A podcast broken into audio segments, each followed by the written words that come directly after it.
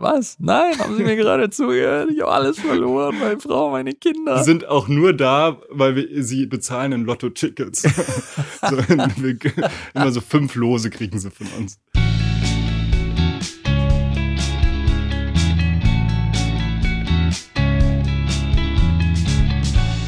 Hallo meine Lieben und herzlich willkommen zu einer weiteren Folge von Rauchig Süß. Ich begrüße wie immer an meiner Seite Daniel. Hi. Hallöchen Simon, ich begrüße dich auch. Auch wenn an meiner Seite nicht ganz korrekt ist, sondern quasi wir uns ja eher gegenüber sitzen, wenn man so will, digital. Genau, wir sind, wir sind on loan. Das habe ich jetzt in, einer, in, einem Podcast gehört. Also, das ist quasi, wir sind alleine, aber online zusammen, on loan. Äh, oder on lonely, ah. keine Ahnung. Ähm, ist mhm. eine Wortneuschöpfung, aber wir sind irgendwie ja trotzdem verbunden, finde ich. Und ja, also mein Laptop ist an meiner Seite. Und da sehe ich gerade nur dich, deswegen.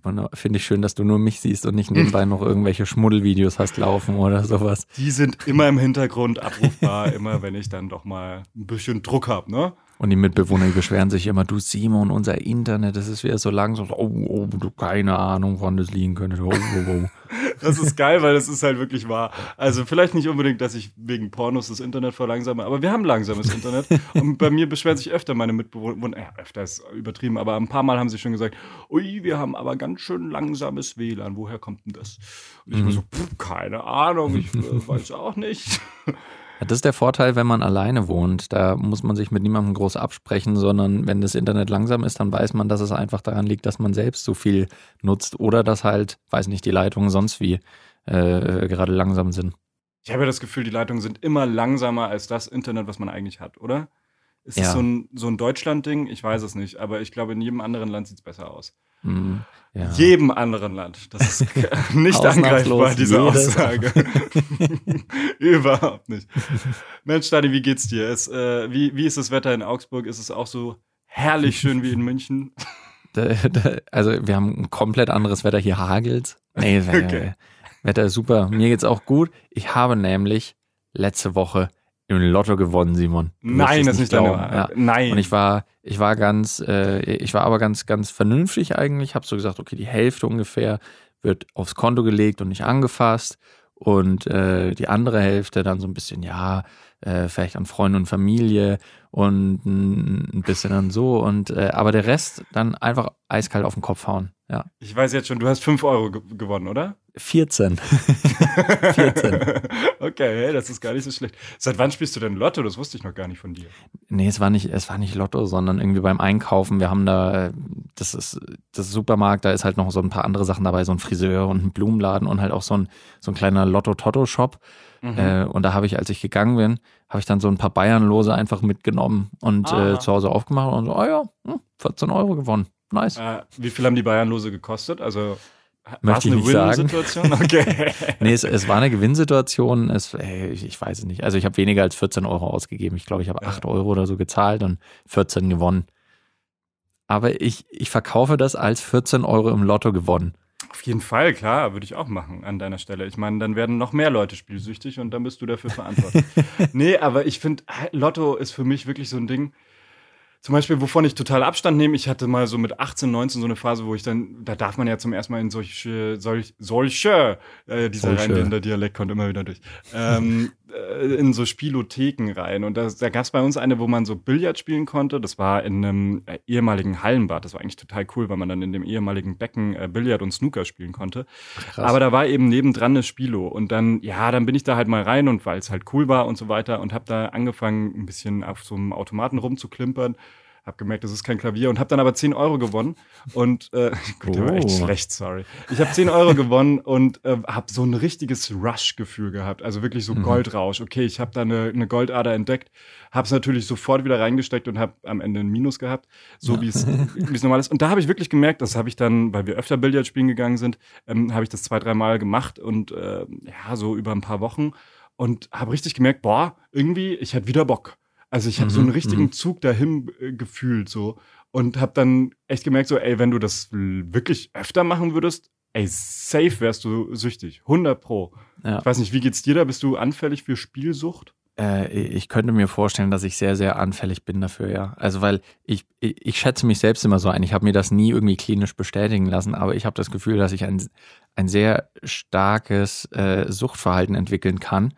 Und daher rauche ich nicht, weil ich das Gefühl habe, das würde, also abgesehen von dir, rauche ich nicht.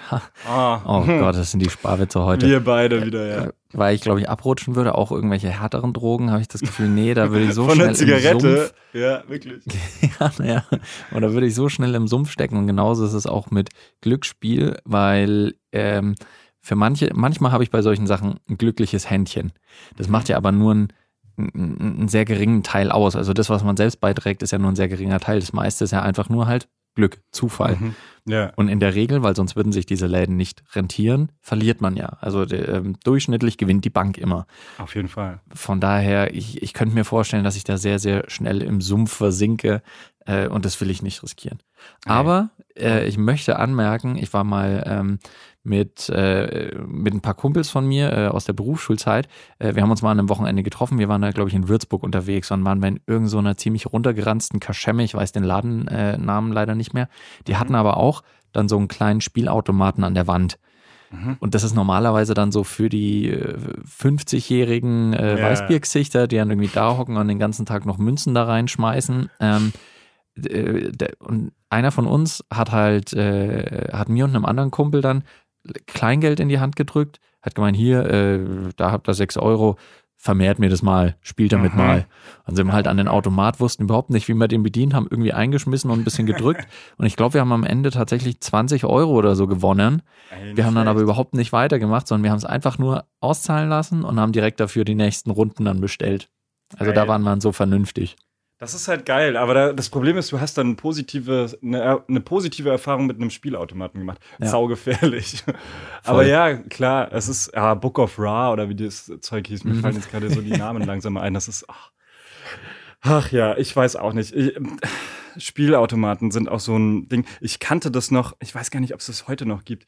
Ähm, es gab es bei uns genau. Das war, wie wir mit der Familie, da war ich so ein kleiner Bimpf, so unter zehn, ähm, sind wir mit der Fähre immer von Italien, von Ancona, das ist so ein Hafen mhm. irgendwo in Italien, ähm, eine Hafenstadt. Und da sind wir dann immer nach Griechenland gefahren mit der Fähre über zwei, drei Tage. Und da gab es mhm. eben in dieser Fähre, weil diese Fähren sind ja eh dann immer so ein bisschen schicker so unten und dann diese Aufenthaltsraume und Restaurants und so weiter.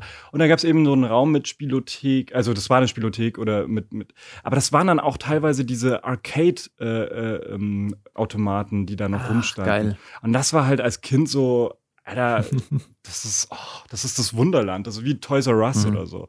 Und du kannst da, du darfst halt nicht rein, weil das erst ab 18 ist, weil da eben auch Spielautomaten stehen. Mhm. Aber ich glaube, deswegen habe ich auch so ein, das, da zieht es mich immer noch hin. Das ja. ist so ein kleines Kind, was bei mir sagt, okay, geil, du kannst hier Kohle machen und dann auch noch Spaß haben bei irgendwelchen Arcade-Automaten. Wie cool ja. ist das? Ich bin auch ein bisschen neidisch auf die Amis, weil bei denen in der, so in den, wann hat das angefangen? 80er Jahren wahrscheinlich, als diese Arcade-Kultur auch voll hochgegangen ist. Und da war das ja auch für Jugendliche gerade ein Ding, dass du auch als Zwölfjähriger oder 14-Jährige die Möglichkeit hattest, in so ein Arcade zu gehen und deine ganzen Quarter, die du dir angespart hast, da in den äh, Automaten rauszuhauen. Aber ich glaube, da konntest du ja auch so Preise gewinnen, beziehungsweise diese Tickets, die dann rausgekommen sind, wenn du halt äh, sehr gut warst in irgendeinem Spiel, dann sind da diese Tickets rausgekommen, die du am Ende einlösen konntest, auch für irgendwas. Ach krass, okay. Bilde ich mir ein, äh, bilde ich mir, außer ich vermische jetzt 50 unterschiedliche Sachen, die es irgendwie mit Automaten gibt.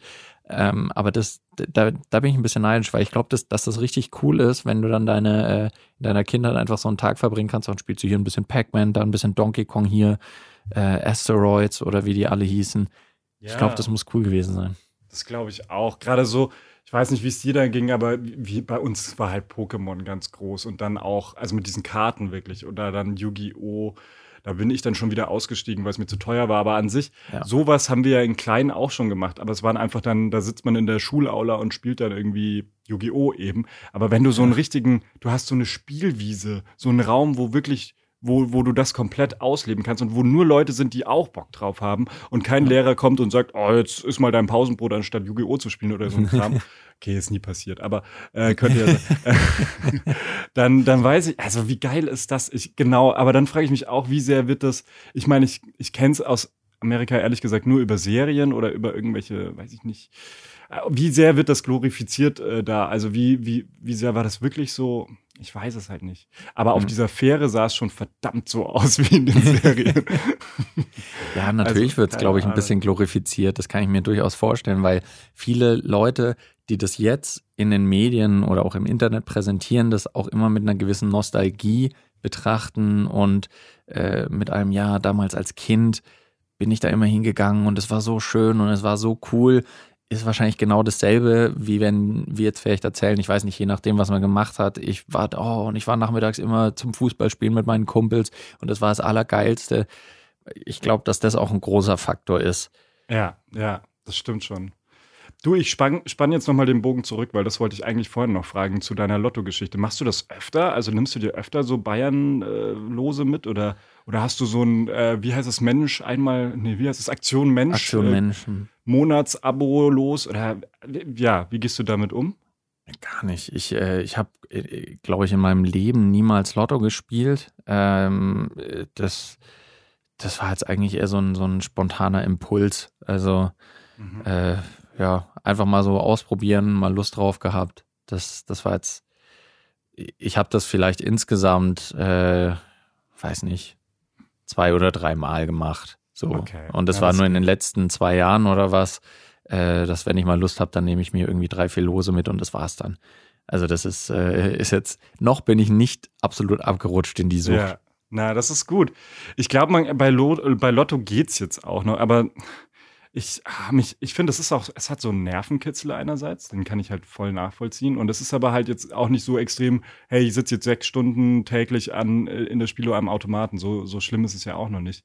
Ich mhm. kenne das nur von meinem Opa, der hat, ähm, der ist jetzt leider schon gestorben, aber der hat jeden Monat mindestens einmal Lotto gespielt. Ich weiß gar nicht, vielleicht sogar mhm. zweimal im Monat nie was gewonnen, außer vielleicht einmal irgendwie auch so ein Mini-Gewinn, so unter 50, 50 Euro. Hm. Und er hat das wirklich Jahrzehnte gemacht. Ich weiß nicht, wann er angefangen hat, aber wirklich über Jahre hinweg und nie was gewonnen. Und aber so so jemand landet halt am Ende nicht im Fernsehen, der dann darüber ja. erzählt, dass er total erfolglos äh, Lotto gespielt hat, sondern da sieht man dann irgendwelche Millionäre, die dann irgendwie so, ja, ich habe jetzt fünf Millionen, mhm, ja schön. Und dann bist du nicht, also ich bin voll angefixt, wenn ich solche Berichte sehe über so Leute, die dann, die haben ja nichts machen müssen dafür und haben jetzt ein einigermaßen bequemeres Leben. Ob sie genau. glücklich sind, ist ja wieder eine andere Frage, ja. Das sind natürlich auch die Stories, von denen diese ganze Mythologie um die Lotterie herum lebt. Mhm. Wie du gesagt hast, man hört ja nie die Geschichten von den zigtausend Leuten, die nie was gewinnen. Und selbst wenn man über Lotto redet, es gibt fast jeden, der irgendwas erzählen kann von einem Bekannten, einem Freund oder einem Familienmitglied, was dann irgendwann mal halt so, ja, und der hat dann 500 Euro gewonnen. Ja. Ja. Ist jetzt auch kein Riesenbetrag, aber das ist halt dieses gewisse Glücksmoment, wo man sich dann denkt, naja, aber schau mal, wenn der es kann, dann kann ich das doch auch. Also, und man lässt dann vollkommen außer Acht, dass vielleicht aus dem Freundeskreis 100 Leute schon mal Lotto gespielt haben und alle nur das Geld verloren haben.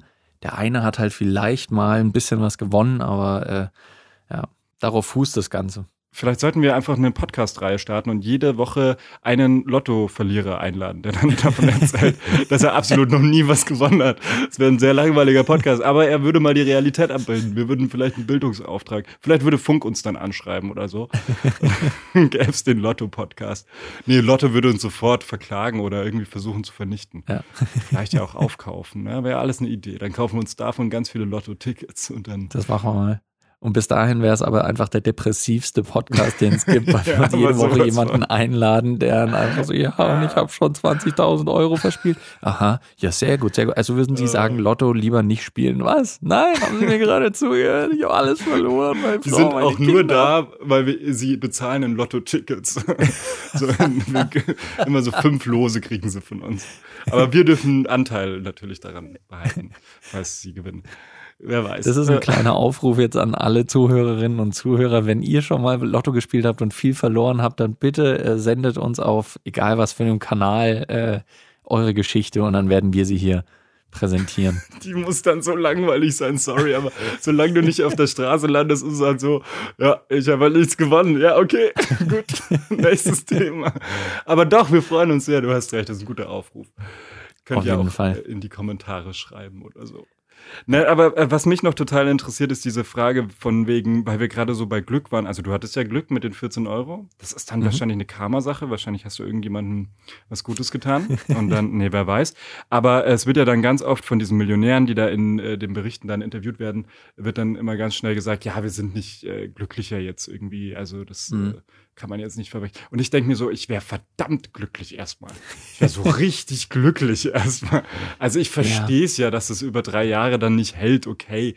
Weil dann, aber äh, ich muss ja immer, ich habe jetzt auch einen Podcast an, angehört mit, ähm, da wurde Jochen Schweizer interviewt, dieser Erlebnistyp. Mhm. Der war sehr unsympathisch, äh, ich fand den sehr unsympathisch. Aber an sich, du kannst dir ja einfach von Geld Erlebnisse kaufen. Erfahr haben wir mhm. da nicht schon letztens irgendwie? Ich kann mich nicht erinnern, irgendwie kommt es mir so vor. Und und das ist doch geil. Das ist doch, mhm. also wie geil, wie, wie glücklich wäre ich, wenn ich übermorgen Bungee-Jumpen gehen könnte, aber keine Ahnung, in einer Woche keine Ahnung, welches Land bereisen könnte, weil ich einfach ja. das Geld dazu hätte. Ja, das kann schon cool sein. Ich glaube aber einerseits auch, dass es schnell wieder vielleicht langweilig werden kann, wenn man sowas zu häufig erlebt. Also, dass man dann auch irgendwann so, oh, jetzt schon wieder eine Woche Bali, oh, muss, oh wir waren doch gerade erst auf, auf Maui und was? was? Ja, und, und äh, dann wieder Hawaii und dann, ja, ich, ich bin das Ganze müde, ich will einfach nur mal Urlaub vom Urlaub haben. Mhm. Ey, da sein. hast du vielleicht recht. Das ist wirklich so wie, wie von Barney Stinson. Wenn, wenn Remix nur Höhen enthält, ich glaube, dann wird es wieder low. Also dann wird es langweilig, weil es nur Höhen hat. Mhm. Genauso wie wenn dein Leben. Vielleicht, okay, Experiment. Wir suchen jetzt Millionäre, die uns sponsern. Wie wär's denn, du hast ein Jahr lang immer mega viel Geld und dann das nächste Jahr lang ganz normal oder, oder sogar weniger, unterdurchschnittlich viel Geld. Mhm. Ähm, ja. Weil dann, weißt du, dann hast du so eine Gewöhnungsphase und dann denkst du in dem Jahr, boah, Alter, in einem Jahr kann ich wieder auf Bali chillen oder so. Mhm. Und dann irgendwann hast du keinen Bock mehr auf Bali und denkst dir, okay, ich will jetzt wieder ein normales Leben, ich will zur Arbeit gehen wie jeder andere auch. Hin und her. Mhm. Was hältst du davon?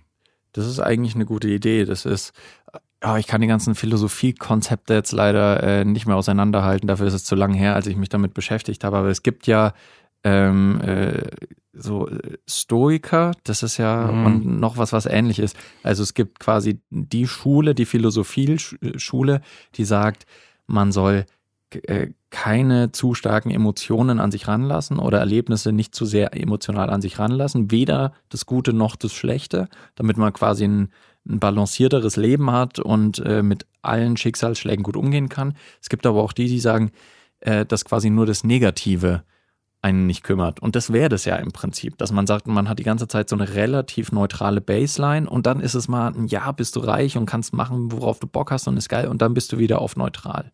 Mhm. Mhm. Allerdings kann es auch sein, dass die Baseline sich dadurch verschiebt. Weißt du? Wohin? Also du meinst nach oben? Wenn du. Hä? Quasi, ja. Also, ja. weil das ist ja eh alles relativ.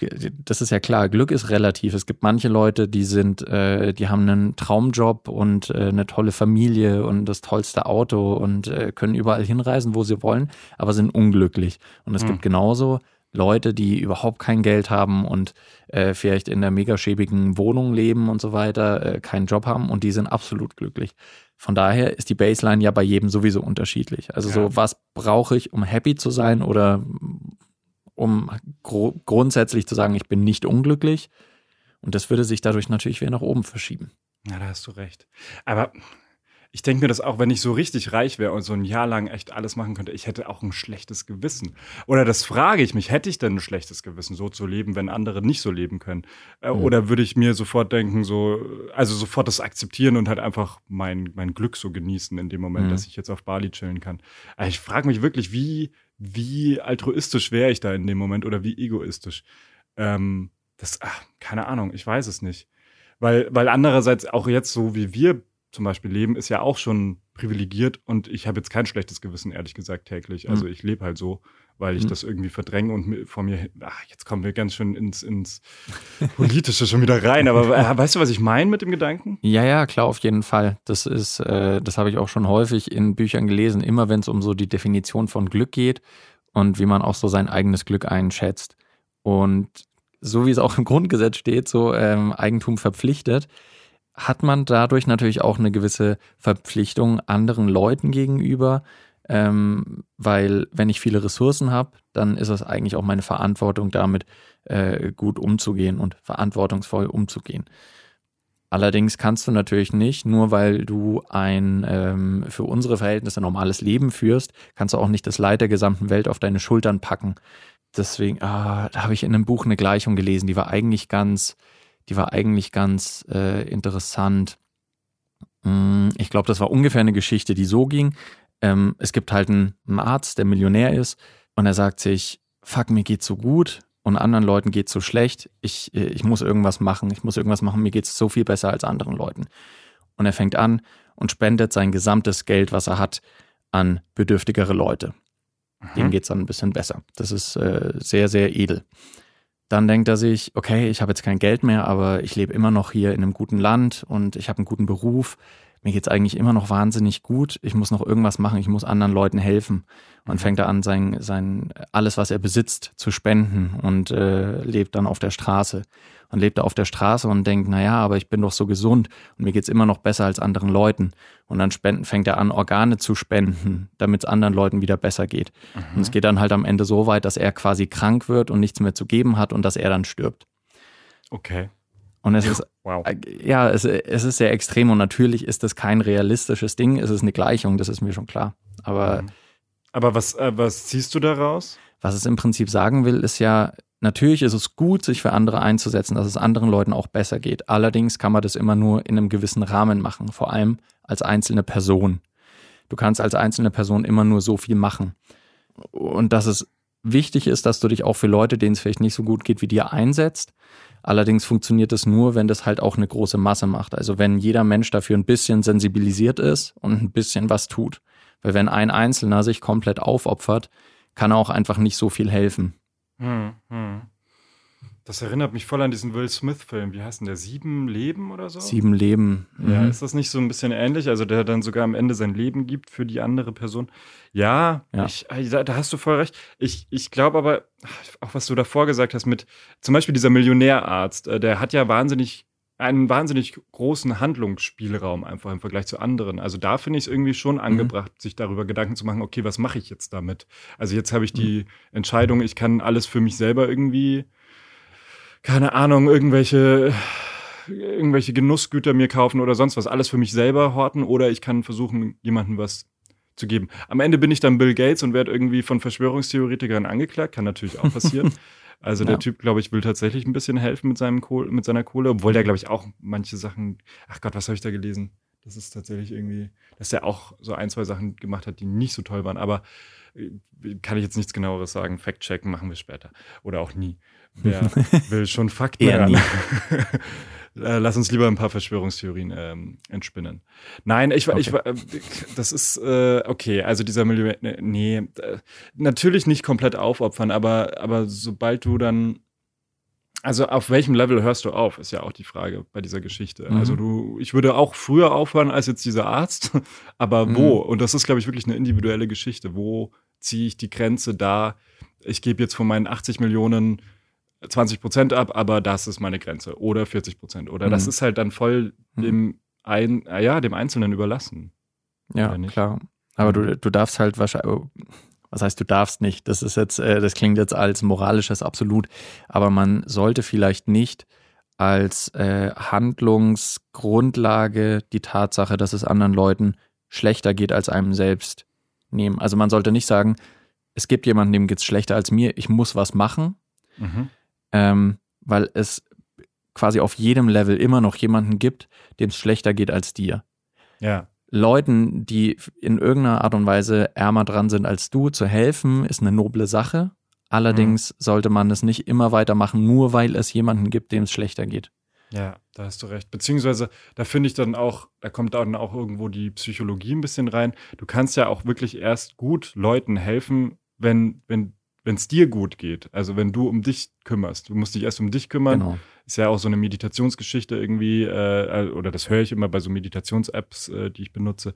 Erst kümmerst du dich um dich und damit hilfst du ja auch schon anderen, weil du dann einfach die Kraft hast und auch die Energie, dich um andere zu kümmern und deinen Blick mal von dir mhm. wegzunehmen. So.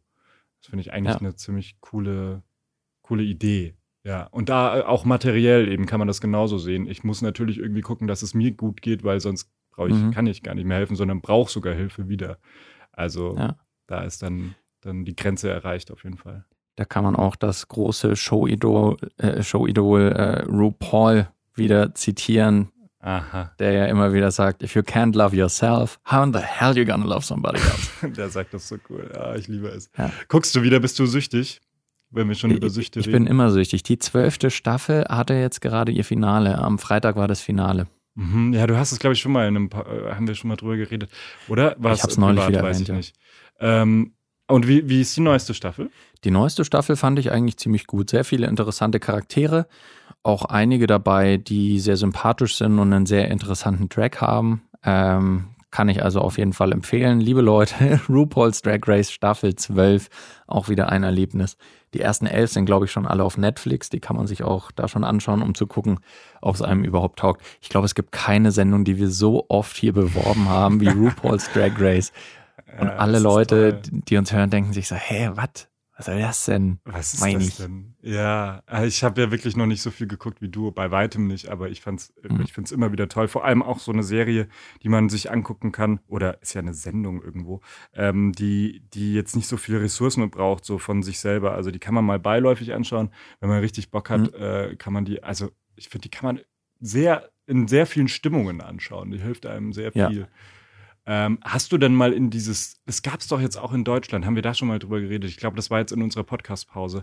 Ähm, da gab es doch von Heidi Klum oder mit Heidi Klum Oh so ein Gott. Format.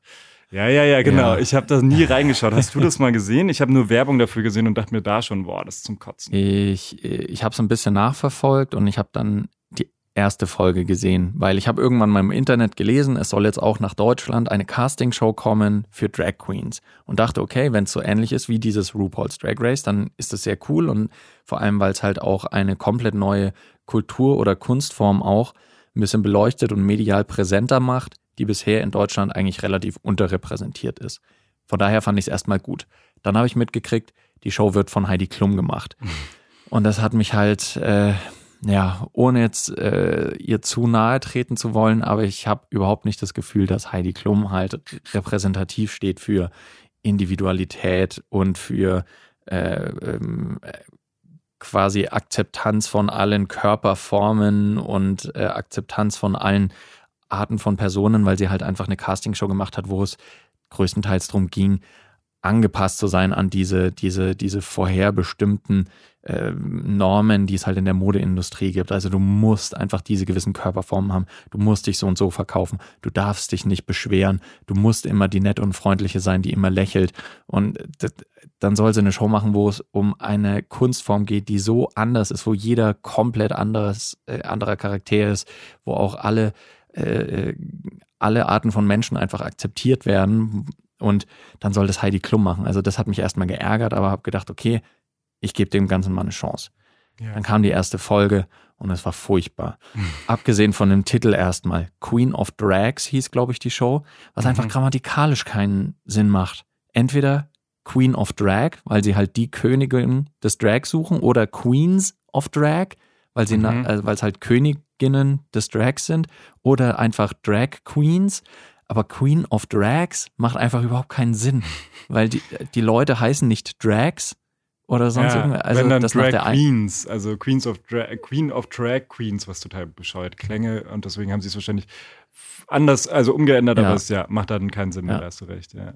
so fängt es schon an und dann war es halt im Prinzip eins zu eins äh, von, der, von der Machart her und von der Stimmung her wie, äh, wie Topmodel, Mhm. weil sie dann auch alle zusammen in einer, in einer Villa sind und dann kommt Heidi und schaut sich mal an, ach Mensch, äh, wie lebt ihr hier denn? Ah, äh, überall fliegen Klamotten rum, das ist ja schlimmer als bei den Mädels. Und ja, macht mal eine Performance und im Prinzip wurde am Ende von der Show ähm, als große Hauptchallenge immer nur gelipsingt. Mhm, mhm. Und äh, Lip-Syncing ist ja schon ein wichtiger Teil oder ja, ein, ein, so ein Grundbasisding, was in ungefähr jeder Drag-Show drankommt.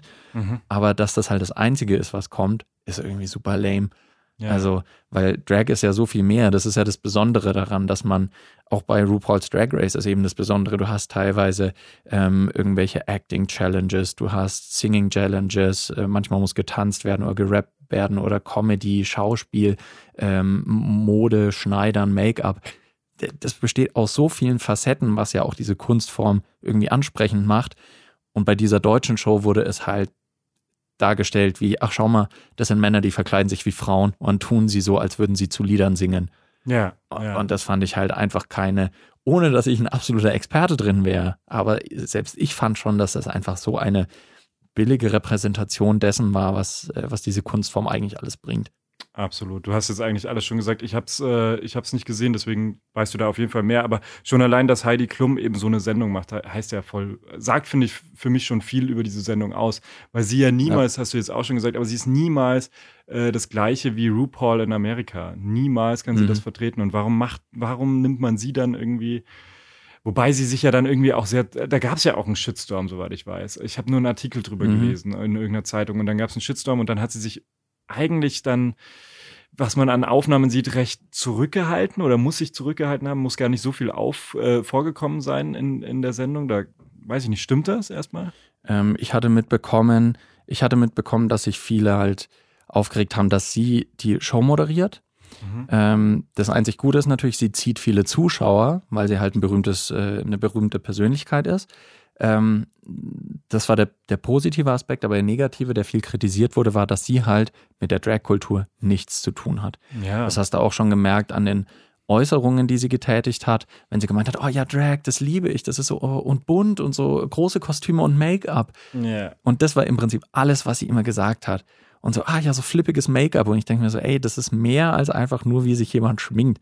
Und dann hat sie sich halt auch mal extremer geschminkt, weil sie sich dann einen uh, blauen Lippenstift irgendwie drauf gemacht hatte. Und dann hat sie sich gefühlt, als wäre sie jetzt voll, äh, voll da drin. Naja.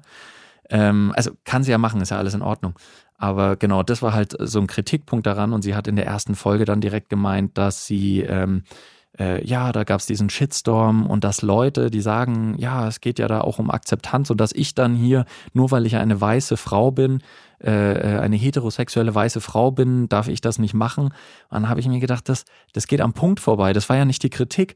Du kannst ja eine heterosexuelle weiße Frau sein oder du kannst auch wegen mir ein alter heterosexueller weißer Mann sein. Kannst du auch machen. Aber du solltest du solltest irgendwie was mit dieser Kunstform zu tun haben oder dich da drin auskennen oder zumindest ein bisschen besser wissen, was da, worum es geht. Ja, und auch um was deine Message ist oder was du auch darstellst, ist ja schon so das, worum es geht. Also zum Beispiel bei RuPaul ist es halt krass, dieses Empowernde irgendwo. Also dieses, mhm. hey, mhm. darum, wie du schon gesagt hast, wie kann man sich selbst lieben, ohne, wenn man sich nicht, äh, wie kann man jemand anders lieben, wenn man sich nicht selbst liebt? Also darum geht's ja, ja irgendwo. Und äh, das finde ich auch so gut eben an, an RuPaul, RuPaul's Drag Race, weil es hat eine wahnsinnig oberflächliche äh, aufmache, sage ich mal, also so wie es gemacht ist mit diesen Challenges, das ist alles nicht ganz ernst äh, und, und mhm. auch ein bisschen äh, absichtlich oberflächlich, aber es ist halt immer mit einem Augenzwinkern, habe ich das Gefühl. Ja. Und es ist halt einfach eine Sendung. Also das, da, da geht es um Spaß und Spiel und äh, auch irgendwo um dieses Telenovela-artige, ah, ein bisschen äh, lästern, das.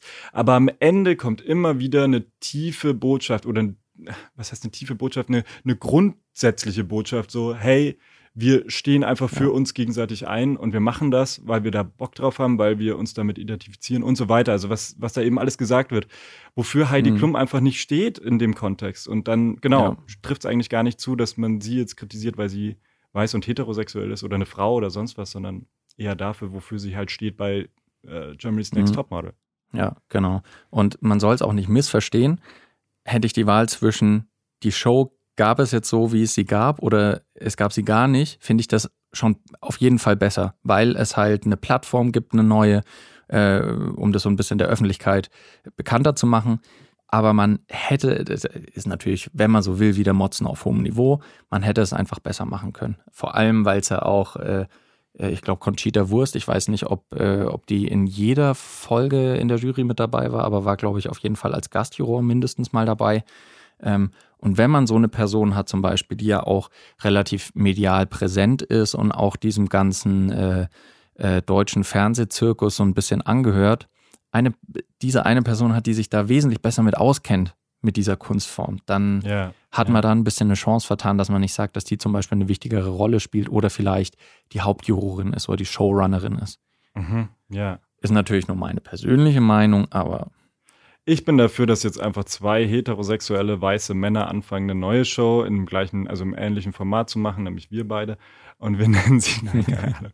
ähm, ich ich, äh, ich sehe das auch so wie du, dass es ein guter Schritt, erster Schritt war, aber halt, äh, wie es dann tatsächlich aussah. Ich habe nur jetzt gerade, ich bin gerade so ein bisschen abgelenkt, weil ich gerade gucke, ob es die überhaupt noch gibt, die Show.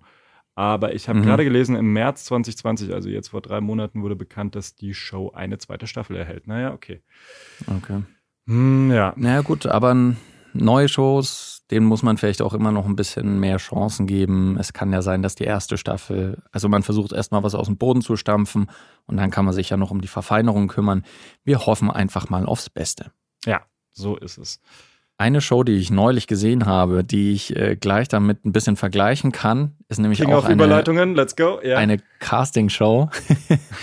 ähm, auch eine Castingshow, die ist auf Netflix. Äh, ich glaube, die ist noch gar nicht so lange online. Die heißt Rhythm and Flow. okay. Und das ist aha. ein, ein, ein Casting für Rapper aus den USA. Ähm, Ach was, okay. Und auch sehr, ziemlich gut gemacht, ziemlich gut gemacht. Also äh, von der ganzen Produktionsart her ist es einfach, äh, es ist sehr schön gemacht, sehr ästhetisch. Man kriegt so ein bisschen Gefühl für diese ganze Kunst von, äh, vom Rappen. Man kriegt auch Background-Stories von den, von den Teilnehmenden, aber es ist nicht so, äh, nicht so klischeemäßig wie bei RTL, dass man das vollkommen ausschlachtet, sondern es ist einfach nur ein bisschen besser zu verstehen, okay, da kommt die Person her, jetzt performt sie. Ja, und bei ja. den Castings geht es auch überhaupt nicht um jemanden lächerlich machen, weil es ist auch wie bei irgendwie The Voice eine Vorauswahl getroffen. Das heißt, die sind alle gut. Dann Mhm. geht es nur darum, wer exzellent ist, aber die sind alle auf jeden Fall gut. Sehr spannende Charaktere, wahnsinnig gute, wahnsinnig gute Rapper und die Jury besteht vor allem auch aus echten Hochkarätern. Ähm, besteht aus äh, T.I., Cardi B und Chance the Rapper Ah, geil. Also okay. Aha. wirklich extrem erfolgreiche Leute in dem Business und dann halt nicht so, als würde der dann, weiß nicht, äh, DJ Motherfucker sitzen, der halt vielleicht in den 2005er Jahren mal einen großen Hit hatte, sondern nee, das sind Leute, die gerade äh, zu Millionen ihre Platten verkaufen. Und die gehen dann auch in vier unterschiedliche Städte für die Castings, LA, New York, Atlanta und Chicago, wo es ja überall ein bisschen einen anderen Stil von, von Rap gibt und von Hip-Hop.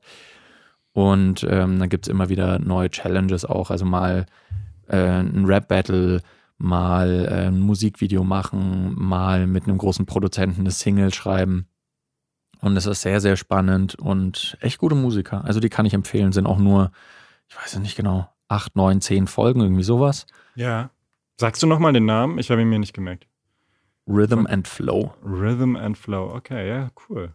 Nee, kenne ich noch gar nicht, habe ich noch nichts von gehört. Finde ich cool, dass du das sagst, weil da, ja, gucke ich mal rein. Könnte mich auch interessieren. Vor allem, ich mag, also das ist ja mittlerweile wirklich auch im deutschen Fernsehen so eine Parallelwelt, habe ich das Gefühl. So Deutschland sucht den Superstar äh, versus äh, The Voice, weil ach, das eine guckt man halt irgendwie gerne, weil da sind lauter Leute, die halt, wie du gesagt hast, schon eine Vorauswahl hinter sich haben und da geht's auch da geht es natürlich um den Gesang äh, mehr als jetzt bei DSDS, aber da, da, das ist halt eine andere Art auch, wie, wie es aufgemacht ist, wo es nicht, wo es nicht um Dieter Bohlen geht, vielleicht ist es das schon allein, Mhm. aber es äh, ist auf jeden Fall besser als DSDS. Ich habe da mal wieder reingeschaut bei DSDS, ich kann es mir nicht mehr anschauen. Das ist schlimmer Mhm. als Reality-TV. Ich, also ach, schon allein diese großkotzigen Leute, die da in der Jury sitzen, okay, aber dann auch einfach, dann müssen sie irgendwie so ein ein Duett singen, zwei Mädels und äh, also die auf, ach, ich kann es gar nicht beschreiben, wie die dann sich so gegenseitig schon ansingen und die Kameraführung und dabei und dann im, hörst du gleich wieder irgendwie so ein Off-Interview, dass die eine die andere scheiße findet und denkst dir nur so, okay, wozu gucke ich mir das eigentlich an? Also ich habe dann auch wirklich gleich wieder aufgehört, das anzugucken. Das war mir zu anstrengend. Ähm, kennst du Ja. denn, jetzt fällt mir der Name nicht ein, kennst du denn diese neue Sendung? Die ist jetzt auch nicht mehr neu, glaube ich, die gibt's auch schon länger, aber ich habe einfach seitdem keinen Fernseher mehr. Mit diesen Masks, äh, Masks. The Masked Singer. Ja, danke, genau. Hast du da Yes. mal reingeguckt? Da habe ich reingeguckt. Äh, letzt, da kam ja jetzt schon die zweite Staffel. Letztes Jahr, glaube ich, lief die erste Staffel. Mhm. Ähm, für die Leute, die es nicht kennen, das ist äh, im Prinzip, man hat zehn in Masken versteckte Prominente. Ähm, die können theoretisch jeder Herkunft sein. Also es müssen nicht deutsche Promis sein, ähm, sondern können auch internationale Stars sein, theoretisch. Und das sind so Ganzkörperkostüme, ne? Also die nicht Genau. nur, sind halt wirklich verkleidet komplett. Genau, das heißt, man, man sieht da auch dem Kostüm nicht an, ob das jetzt ein Mann oder eine Frau ist, ob die Person groß oder klein ist oder sonst was. Und die singen halt. Also äh, jeder bereitet dann für jede Show irgendeinen Song vor und dann gibt's auch immer so Hinweise und die Jury bewertet, abgesehen natürlich von der Performance dann halt noch, ähm, äh, die Jury versucht zu erraten, wer sich hinter diesen Kostümen verbirgt. Da habe ich letztes Jahr irgendwann mal bei der dritten, vierten Folge irgendwie zufällig mal reingeschalten und habe dann jede andere Folge geschaut, weil ich es echt so cool fand. Mir hat das Okay, echt voll krass. gefallen. Hat dich jetzt die zweite Staffel habe ich dann auch äh, habe ich dann auch verfolgt. Also ich finde, ähm, dass diese Sendung, äh, ich finde die super, weil die die ist so, die ist, äh, wie, wie soll ich es formulieren? Die stört auf keine Weise, so könnte ich sagen. Die ist politisch korrekt. Die ist, äh, da eckt niemand an. Es geht nicht um großen Beef zwischen irgendwelchen Contestants. Es geht einfach nur drum, da stehen Leute, die, äh, die versuchen einfach nur irgendwie geil ein bisschen was zu singen und eine Performance zu machen. Und dann hast du noch so ein bisschen das Mysterium, ah, wer könnte dahinter stecken? Ah, ist das vielleicht der oder ist das die oder hm, hm, hm, hm, hm. Ähm, und es ist, es ist so harmlos einfach, es tut keinem weh. Und Aber da, äh, ich, darf ich da gleich einhaken, weil äh, ich Ja. weiß nicht, ich habe da ein oder zweimal reingeschaut. Ich habe mir äh, einmal so eine kleine Performance angesehen von einem Papageien oder so und dann äh, halt noch zwei, drei Reveals, wo die dann diese Masken abziehen. Ähm, Ja. Und ich gebe dir völlig recht, das ist harmlos und, und alles, aber ich fand es auch ein bisschen langweilig dadurch, weil dann wird von dieser Jury oder ich weiß nicht, wer da so sitzt, ähm, wird dann so vermutet, bevor die Maske abgenommen wird von der einen, von dem, ist, glaube ich, immer eine, eine Maske quasi oder ein, eine, ein Kandidat oder eine Kandidatin pro Show. Ähm, Ja. Und dann wird so vermutet, wer das ist. Und dann vermuten die irgendwie oder haben so drei oder vier Vorschläge. Und ich kenne keinen Menschen davon, außer vielleicht mal einen Namen so gehört beiläufig. Ja. Und dann denke ich mir so, äh, okay, ja, vielleicht ist es einer von diesen Menschen, die, ich, die mir gänzlich unbekannt sind. Und dann ist es am Ende einer von den Menschen, die ich noch nie in meinem Leben gesehen habe. Irgendeine Schauspielerin, wo ich mir denke, ah, schön, dass du existierst, ich kenne dich null. Äh, Ja, und dann denke ja. ich mir so, okay, ja, gut. Und jetzt schaue ich weiter. Also, weißt du, was Ja. ich meine? Das, äh, es, Mhm. da, an sich fände ich es cool, aber das sind so D bis E-Promis. Äh, schlimmer als im Dschungelcamp, weil ach, ich weiß nicht, da bin ich dann irgendwie wieder, wieder rausgegangen. An sich finde ich es aber auch cool. Mhm. Ich finde die Kostüme vor allem toll. Äh, die sehen jedes Ja. Mal toll aus. Und es hat so ein bisschen so einen Voll. südkoreanischen Touch oder was auch immer. Ich weiß gar nicht, woher die Sendung kommt. Das Aus Südkorea. Japanisch. ah, aus Südkorea, ja, okay. Ähm, ist, ich mag das. Äh, ich finde das cool, dass es das im deutschen Fernsehen gibt. Wie, Mhm. Aber ist es denn wirklich spannend für dich gewesen? Oder also kennst du denn dann einfach mehr Leute als ich? Äh, kann ich gar nicht genau sagen. Also äh, das ist was, was halt auch viele Fans oder äh, nicht ganz Fans auch aus Social Media oft bemängelt haben, dass sie, äh, dass die Maske dann gefallen ist und dann irgendwie hier ist äh, Stefanie Butzenhausen Ja. und dann müssen alle im Zuschauerraum voll abgehen äh, und ich sitze auch da und denke mir so, hä, was? Wer ist Ja. das? Ja, das ist die äh, Friseurin vom Nachbarn von Jürgen Klinsmann. Ja, genau. So, ja, das kommt vor auf jeden Fall. Es sind nicht alle Namen, die sich unter den Masken verbergen, super groß. Ähm, Das Mhm. liegt vielleicht einerseits daran, dass Deutschland halt nicht so mega viele A-Promis hat tatsächlich. Und andererseits ist es auch nicht einfach, die für die Show zu buchen. Das, also die, die kriegen ja wahrscheinlich auch alle Geld pro Folge, die sie auftreten und dann kannst du dir halt die absoluten Megastars nicht leisten. Ja. Ähm, aber, also das ist das Ding, mich stört es nicht. Weißt du, wenn du sagst, mir sind die Promis zu klein, dann kannst du ja die Show entweder nicht gucken oder du siehst es halt einfach nur wie eine Castingshow und sagst, okay, ich finde, dass das Rhinoceros am besten singt, ich will, dass das weiterkommt. So kannst du es ja auch sehen. Ach, und so, so ist es wirklich. Also ich, da habe ich mir zu wenig Gesangeinlagen äh, angehört. Gibt es denn da Leute, die dann total grausam singen auch? Oder, oder um, Ja. wa um was geht's Ja, ja, denn da? Ja, wirklich. Okay. Das, das Niveau ist komplett unterschiedlich, weil man hat teilweise, ähm, also in dieser Staffel war äh, ein Model dabei und du merkst halt, dass die, äh, die, die singt nie. Die singt vielleicht mal in der Dusche, aber da ist ungefähr jeder Ton schief. Okay. Dann wird natürlich versucht, ein bisschen das halt dadurch, dass es eher Richtung Hip-Hop und Sprechgesang fähig gemacht wird, äh, um es ein bisschen zu verdecken. Ähm, dann war auch, ja gut, ich hoffe, ich nehme jetzt nichts vorweg, aber das wird schon jeder wissen. Didi Hallervorden war zum Beispiel in dieser Staffel dabei. Mhm. Ähm, der kann auch null singen und da hörst du halt beim ersten Ton ungefähr, dass es Didi Hallervorden ist. also hörst du, hörst du direkt. Aber das, das stört nicht so. Also die Leute, die gar nicht singen können, die sind meistens in den ersten Folgen raus. Mhm. Und die Leute, die richtig gut singen können, die sind meistens bis im Finale dabei. Und das ist dann aber auch sehr, sehr geil. Letzte Staffel, also die erste Staffel hatte ja Max Mutzke gewonnen als Astronaut. Ach, der hat da mitgemacht. Okay. Der hat mitgemacht. Ja, das war auch als ich eingeschalten habe äh, und den gehört habe, wusste ich sofort, ja, ist Max Mutzke, ganz klar. Ah, also da war es krass. relativ easy. Mhm. Ähm, wer war noch letzte Staffel dabei? Bülent Ceylan äh, war dabei. Stimmt, den Reveal habe ich gesehen, ja. Ja, vielleicht sind es doch nicht, nicht nur unbekannte Menschen. Ne? Ja, also es sind schon, schon einige Leute, die man kennt. Ähm, Nicht nur, also ich würde sagen, so pro Staffel, die Hälfte kennt man schon, die andere Hälfte ist halt so, ja, wie du gesagt hast, C-D-Promis vielleicht. Ähm, Ja. Aber es ist, äh, ich, ich finde ich find halt, dass es einfach so eine unschuldige Sendung ist. Mit so ein bisschen Mysterium, auch wenn man viele Leute schon relativ früh erkennt. Manche Ja. halt nicht, weil man sie einfach noch nie gesehen hat in seinem Leben. Ja. Aber ich find's, ich find's nett. Und ich habe mir immer gedacht, meine Idee war, liebes Pro7, ich würde mich da auch zur Verfügung stellen. Pro Staffel nehmt ihr jetzt eine Person noch rein, die keine äh, prominente Person ist. Aber das haben sie ja schon, oder? Bei diesen D-Promis. Ja, naja, aber das sind Leute, die man aus der Öffentlichkeit kennen könnte. Könnte. Ja. Ja. Also die haben halt bei drei Serien mal mitgespielt und das dann auch, ich würde mich auch zur Verfügung stellen, dass ich dann einfach äh, da stehe und jede Woche was singe und die Leute sagen, ah ja, das könnte, ah, das klingt irgendwie so ähnlich wie, ähm, der, äh, ah, ich weiß nicht, das ist hier Bill Kaulitz. Ich glaube, das ist, ich glaube, das ist Bill Kaulitz. Äh, doch, ja, und die Stimme und die Statur doch. Und er hat auch in seinem Hinweis gesagt, dass er, äh, dass er schwere Regenfälle mag und äh, wie der Monsun quasi, ne, wo Tokyo Hotel. Deswegen glaube ich, das ist Bill Kaulitz. Und am Ende wird die Maske abgenommen. Und dann hat man tatsächlich eine Person, die niemand kennt. Mhm. Und alle so, uäh, uäh. nein, keine Ahnung. Ja, wäre natürlich auch spannend. Ey, alle meine, alle Leute, die mich kennen, würden dann so sagen, ja, den kenne ich mehr als die anderen, die aufgedeckt ja, wurden. das stimmt. So. Das würden dich wahrscheinlich mehr kennen als bei manchen B, B oder C-Promis. ähm, aber es wäre eigentlich cool, das irgendwie mit äh, The Voice of Germany zu kombinieren, so mit also eine Art. Ja, es ist ja trotzdem immer noch ein Gesangswettbewerb, ne? Und äh, ha, ja, wieso nicht? Wir, wir Ja. da, da unterhalten wir uns später nach der Folge drüber. Wir, wir kreieren da irgendwas und schlagen das dann, wir pitchen das Pro, Pro 7 und dann wissen wir Bescheid.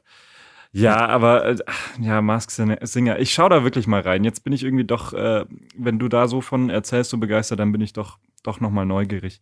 Ja. Ich, äh, ich kann es mir noch nicht ganz vorstellen, dass ich wirklich da komplett durchhalte. Aber bist du denn, das wollte ich noch fragen, bei der letzten Staffel, warst du denn denn für Mats Mutzke am Ende oder hattest du jemand anderes als Favoriten? In der, in der ersten Staffel fand ich ihn auch am besten. Also Okay. der, der ist auch ein phänomenaler Sänger einfach. Und Ja. vor allem die, die Performances werden meistens auch so ein bisschen auf den Charakter ausgelegt, den sie spielen. Max Mutzke war zum Beispiel Astronaut, deswegen waren es oft halt so sphärische Sachen, die auch so ein bisschen nach Open Space klangen. Mhm. Und der hat, was hat denn der gesungen? Äh, äh, äh, Tears in Heaven zum Beispiel war eins von seinen großen Oh. Dingern. Und wenn das dann noch richtig geil aufgemacht ist mit einer guten Instrumentierung. Und das ist teilweise echt grandios, wie sie das machen. Also da Okay. muss man auch echt den, äh, den musikalischen Produzenten von der Show, äh, da muss man echt mal in den Hut ziehen und sagen, ihr haut da echt richtig gute Sachen raus. Bülent Ceylan, der hat zum Beispiel alle möglichen Sachen gecovert als so äh, Hard-Rock-Metal-Lieder. Der hat zum Mhm. Beispiel auch mal äh, von Helene Fischer Atemlos. Er hat dann halt reingegrölt und es war dann als Metal-Nummer Atemlos. Also Okay. ist, ich finde es halt einfach interessant, was die da so draus machen. Ja, okay, na gut. Äh, wenn du so von erzählst, wirklich, muss ich mal reingucken. Ich habe es mir jetzt gerade auch, der hat auch äh, Hello von, von Adele gesungen, sehe ich gerade. Ähm, Mhm. Also der Astronaut Mats Mutzke jetzt. Oder Back to Ja. the Moon, ja, ja, lauter so. Space Oddity, ja, okay. Es hat dann echt immer was halt mit dem Kostüm auch zu tun, mit der Figur. Ja. Ja. Ach ja, spannend. Ich würde nur gerne, das muss ich mal machen, ich will mal in das Original reinschauen. Wenn du sagst, es kommt aus Südkorea, da will ich auf jeden Fall mal Mhm. reingucken. Weil Ja. das, ja, sieht schon geil aus. Von den Kostümen Ja. finde ich schon, sieht schon im Deutschen geil aus, aber ich kann mir vorstellen, dass es in Südkorea wahrscheinlich noch mal abgefahrener oder mindestens Mhm. genauso. Ah, will ich schon, will ich, wäre ich gespannt. Das ist schon sehr, sehr cool. Also gerade weil halt natürlich so bunte, flippige Kostüme mit sehr viel Glitzer und Farbe und mm, das ist natürlich ein sehr äh, angesagtes Ding in der Popkultur, auch in Südkorea zum Beispiel. Deswegen äh, kam das da auch so groß äh, und so gut an. Ähm, und in Südkorea war es, glaube ich, in der ersten Staffel so, und das war auch Mhm. ein Faktor, der die Show international bekannt gemacht hat, ähm, dass hinter einer Maske dann Ryan Reynolds einfach steckte. Was? Okay. Der hat bei dem südkoreanischen Masked Singer mitgemacht. Ach was, okay. Also Das das, waren dann nicht spannend. nur irgendwelche südkoreanischen Promis, die man hier vielleicht nicht so kennt, Ja. äh, sondern auch der Dude. Und das Okay. ist immer die, die Möglichkeit, es kann ja immer passieren, es kann jem- ein internationaler Promi sein. ja. Und ähm, letzte Staffel, muss ich auch wieder die erste deutsche Staffel äh, nehmen, da war zum Beispiel Markus Schenkenberg, das amerikanische, nee, schwedische, ich weiß gar nicht, was der von Nationalität her ist, Model. Der ist halt, äh, der ist eigentlich international relativ bekannt. Ähm, So, und der war dann mhm. aber auch bei uns äh, in Deutschland mit dabei. ah ja, das ist, ist, jetzt halt auch nicht cool. der Riesen-Promi, aber Nee, aber es wäre cool, wenn das so internationaler wäre. Also das, das hätte ich jetzt auch nicht gedacht, dass Ryan Reynolds dann einfach mal in Südkorea vorbeischaut. Das finde ich cool. Ja. Warum nicht? War wahrscheinlich so, dass auch der, das Q, äh, das, der, der Coup von dem, äh, vom, ah ja, Markus Schenkenberg sieht gut aus. Aha. Okay. Spannend. der ist genauso groß wie ich. Naja. Dann erklärt sich das ja. Okay, Ryan Reynolds. Naja, man hätte den auch an seinem Deadpool-Kostüm erkennen können, vielleicht. Aber nee, was hatte der dann? Ich weiß es nicht. Hatte der dann, was war äh, der? als Kostüm, ja. äh, ich weiß es nicht, müsste ich auch nachschauen, aber ich bild mir ein, dass es irgendwas Kuscheliges und Fluffiges war, so eher. Geil, okay. Ich finde das halt auch immer schön, wenn die dann, die versuchen ja dann auch immer so, so in dieser Figur irgendwelche Gesten zu machen oder halt einfach sich so ein bisschen zu geben, als wären sie, keine Ahnung, Sonnenkönigin oder wie die eine heißt oder Engel Mhm. oder irgendwas. Oder was Fluffiges, ein Papagei oder so. Das ist ja schon, es ist halt, eigentlich ist es eine Kindersendung äh, auf, auf dem Level, aber ach, ich mag's. Also ich mag Ja. diese Kostüme, das will ich sagen. Ich, wie gesagt, die Sendung, ich muss mich da noch überzeugen lassen. Vielleicht von Staffel Ja. 2, wer weiß. Ich habe es übrigens Ja. gesehen, Ryan Reynolds äh, war als Unicorn verkleidet. Der war als Einhorn unterwegs Okay. mit Regenbogen. Ja, das ist schon, okay, jetzt muss ich da unbedingt reinschauen. Ja, das interessiert mich. Jetzt bin Ja. ich hooked. Okay. Also es ist, ich würde niemals sagen, das ist die geilste Show der Welt und mega Nervenkitzel, aber es ist halt wirklich so ein Unterhaltungsformat, wo ich einfach das Gefühl habe, du hast einfach Leute, die singen was, da wird niemand zur Schau gestellt, dann hast du noch so ein bisschen dieses Mysterium und es ist einfach schön aufgemacht. So, das ist alles. Und das ist kein, keine Kritik, weil, weiß nicht, Musikantenstadler koksen alle im Hintergrund, die Musik ist scheiße und äh, oder ja, hier hat jemand irgendjemanden beleidigt oder hier wurde jemand diskriminiert, sondern es ist einfach nur Musik in netten Kostümen. So. Ja, das ist für privates Fernseh Fernsehen schon mal ein gutes, gutes Format, würde ich sagen. Ja. Und es erinnert mich insofern auch ein bisschen wieder an unseren Podcast, weil es ist ja, das tut keinem weh, was wir hier machen. Es ist politisch äußerst korrekt. Niemand wird diskriminiert. Never. Und Ah, wenn ihr uns sehen könntet, dann wüsstet ihr auch, dass wir abgefahrene Kostüme anhaben. ja. Der Simon ist im Markus Schenkenberg-Kostüm. In den nächsten drei, vier Folgen wird rauskommen, dass du gar nicht Daniel Augustin bist, sondern Ryan Reynolds. Oder Manuel Neuer, um Oder Manuel. den sehr schlechten, sehr ausgelutschten Witz noch äh, mitzunehmen. Weißt du, ich habe die ganze Zeit überlegt, wie wir den Bogen spannen können, vielleicht von diesem Glück-Thema, was wir am Anfang haben. Ich hau's jetzt einfach raus. Äh, Ich hatte richtig Pech. Ich weiß, wir, wir, wir beenden gleich die Folge, aber ich hatte recht, richtig Pech am Sonntag. Ich habe meinen Geldbeutel verloren. Oh, so, scheiße. und auf dieser tragischen Note schicken wir euch jetzt raus aus der Folge. Und wenn ihr den Geldbeutel von Simon Rauch findet, Bitte, dann bitte. bitte, bitte äh, schickt ihn einfach an die Adresse, die auf dem Personalausweis steht. Weil das ist eine richtig. Was ist denn das jetzt für ein Downer? Und daraus sollen wir jetzt die Folge beenden, oder was? Ja, weil du gewinnst 14 Euro und ich verliere meinen Geldbeutel. Das sagte ich mir gleich, wie du es erzählt hast. Und dachte ich mir so, das muss ich noch erzählen. Habe ich nie gemacht. Jetzt war die letzte Chance für mich, Daniel. Jetzt musste ich das raushauen. Das ist das Gesamtkarma, würde ich sagen. Ähm, ich, ich, ver- äh, ich gewinne 14 Euro, du verlierst 14 Euro. Nur weil ich letztens diesen Obdachlosen verdroschen habe. Ich verstehe. Ja, nein, das muss ich jetzt einfach loswerden. Vielleicht auch als, äh, ja, als Gesuch. Wenn jemand meinen Geldbeutel ja. findet im Müll oder so, bitte schickt ihn mir doch einfach. Es geht ja. gar nicht ums Geld, das Geld könnt ihr behalten. Es geht um Führerschein und Perso und so. Und um den Geldbeutel. auch gutes Karma. Und Geldbeutel, genau. Der ist aus echtem Kunstleder. Ja, ich trete auch als nächstes auf als riesiger Geldbeutel dann. Wenn ihr ihn schickt. Wenn jemand von euch, ach komm, es passiert eh nicht. Wenn jemand von euch den Geldbeutel von Simon findet und ihn ihm irgendwie wieder zukommen lässt, dann äh, kommen wir zu euch nach Hause und yeah. äh, führen live irgendwas auf. Unbedingt, wirklich machen wir. Auch maskiert ja. oder nicht, je nach, je nach Wunsch. wir machen das. Als Papagei oder auch Einhorn. Jetzt wolltest du so schön vorhin, ich habe es ja richtig gemerkt, wie du angesetzt hast, die Folge zu beenden und dann musste ich jetzt nochmal reincrashen. Es tut mir so leid. Du, das ist okay. Ich ziehe das jetzt knallhart durch. Ich lasse dir auch überhaupt keine Gelegenheit mehr, nochmal irgendwie so einen Downer reinzubringen. Ich hoffe, Meine ihr Mutter habt eure krank. Geldbeutel alle noch und äh, euch geht's gut und ihr habt einen wundervollen Tag, eine wundervolle Woche und ein wundervolles Leben, ob mit oder ohne Lottogewinn. Und das wünsche ich dir natürlich auch, Simon. Ach Mensch, ich brauche gar nichts mehr sagen. Vielen Dank dir. Und ich freue mich auf meinen Geldbeutel. Tschüss. Macht's gut. Ciao.